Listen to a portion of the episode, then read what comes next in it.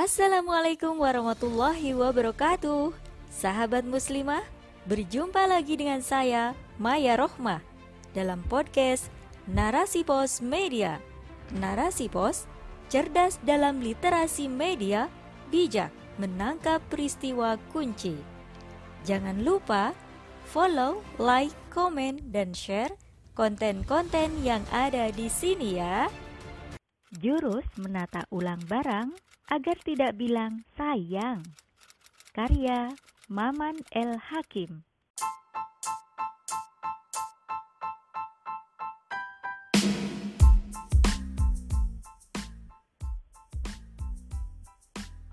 Memiliki suatu benda berupa barang atau pakaian, apalagi barang tersebut memiliki nilai kenangan, tentu sangat sayang jika harus dibuang. Coba cek kembali lemari pakaian di rumah kita. Banyak sekali pakaian yang sebenarnya hanya memenuhi isi lemari, jarang dipakai, bahkan mungkin belum pernah dipakai. Masih rapi dalam kemasan, merek dan bandrol harganya masih menempel. Membelinya mungkin karena tergoda iklan diskon saat lebaran atau sekadar menuruti keinginan. Mereka yang senang berbelanja sebenarnya bukan karena kebutuhan, melainkan kesenangan untuk mengoleksinya. Inilah budaya konsumerisme yang terpengaruh dengan gaya kehidupan materialisme, menghambur-hamburkan pendapatan untuk kepuasan syahwat berbelanja. Kebutuhan akan barang, baik berupa pangan atau sandang, jika mengikuti hawa nafsu akan mudah tergoda dengan bujuk rayu iklan Apalagi hidup di tengah sistem kapitalisme, masyarakat menjadi konsumen atas produk yang diperjualbelikan secara bebas. Padahal, tidak semua yang dibeli tersebut sesuai dengan kebutuhan. Kalaupun sesuai kebutuhan, namun tidak sampai maksimal dalam penggunaannya. Tidak heran, banyak pakaian dalam lemari, padahal yang sering dipakai cuma yang itu-itu saja. Begitupun barang-barang elektronik yang lama tidak digunakan hanya memakan ruangan menjadi sempit. Ada sebuah buku yang menjadi bestseller internasional berjudul Suteru Jijutsu, karya penulis Jepang Nagisa Tatsumi. Buku yang sangat fenomenal dan menginspirasi Marie Kondo melahirkan metode KonMari, yaitu seni beres-beres rumah, menata ulang barang-barang yang ada di rumah. Barang-barang yang berantakan bahkan tidak lagi dipakai di rumah atau kantor, ternyata bisa menimbulkan masalah sendiri. Tidak jarang, pemiliknya merasa bingung karena barang yang tidak termanfaatkan sekadar disimpan, menumpuk di rumah, dipakai tidak, namun kalau dibuang juga masih merasa sayang. Kehidupan modern dengan segala fasilitasnya ternyata bukan jaminan adanya ketentraman dalam jiwa seseorang.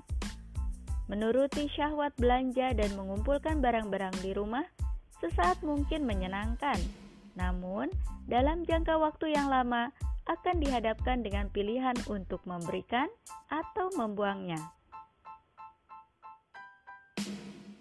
Nah, bagaimana seni untuk membuang barang ini? Sangat menarik jika menukil beberapa jurus dari buku tersebut. Pertama, ubah mentalitas keramat terhadap barang atau harta benda. Artinya, tidak boleh mengeramatkan barang atau apa pun, sekalipun itu memorable. Jika sudah usang dan layak dibuang, jangan bilang sayang. Mengganti barang lama dengan yang baru merupakan solusi. Yang perlu diingat, Barang lama jika masih ada manfaatnya, berikanlah pada orang yang lebih membutuhkan. Kedua, membuang barang bukan berarti boros atau dalam istilah Jepang dikatakan motainai atau mubazir.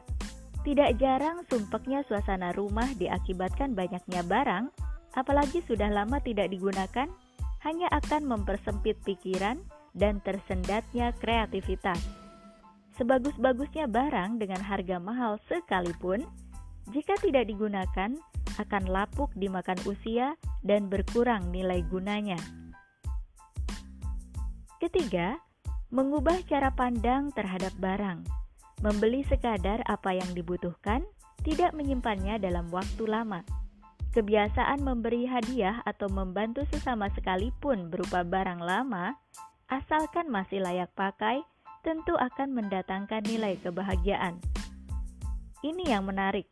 Nilai-nilai positif dari seni jangan sayang untuk membuang barang, jika dicermati merupakan nilai kehidupan agar manusia tidak diperbudak oleh benda atau apa-apa yang menjadi pemuas kebutuhannya. Syariat Islam sebenarnya telah lebih dulu mengajarkan nilai-nilai yang bersifat bendawi atau madaniyah dihukumi boleh atau mubah. Benda apa pun hukum asalnya boleh kecuali ada dalil yang mengharamkannya. Maka, memiliki benda atau barang yang halal dengan cara muamalah yang halal dibolehkan. Namun, kebolehan tersebut memiliki adab atau akhlak, jangan sampai orang terjebak pada perilaku mubazir atau israf.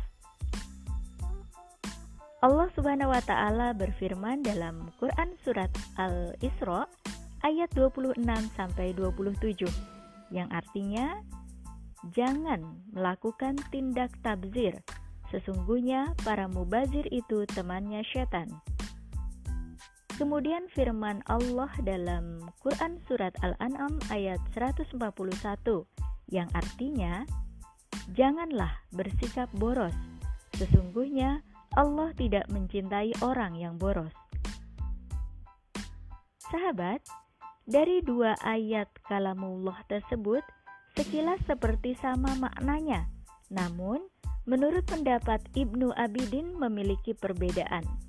Al-Israf menggunakan harta untuk sesuatu yang benar, namun melebihi batas yang dibenarkan. Sedangkan tabzir menggunakan harta untuk sesuatu yang tidak benar. Sebagai contoh, jika yang dibutuhkan sepasang sepatu, namun ternyata memiliki banyak sepatu yang tidak pernah dipakai, hanya sekedar pajangan atau mengoleksinya untuk menuruti kesenangan, itulah israf.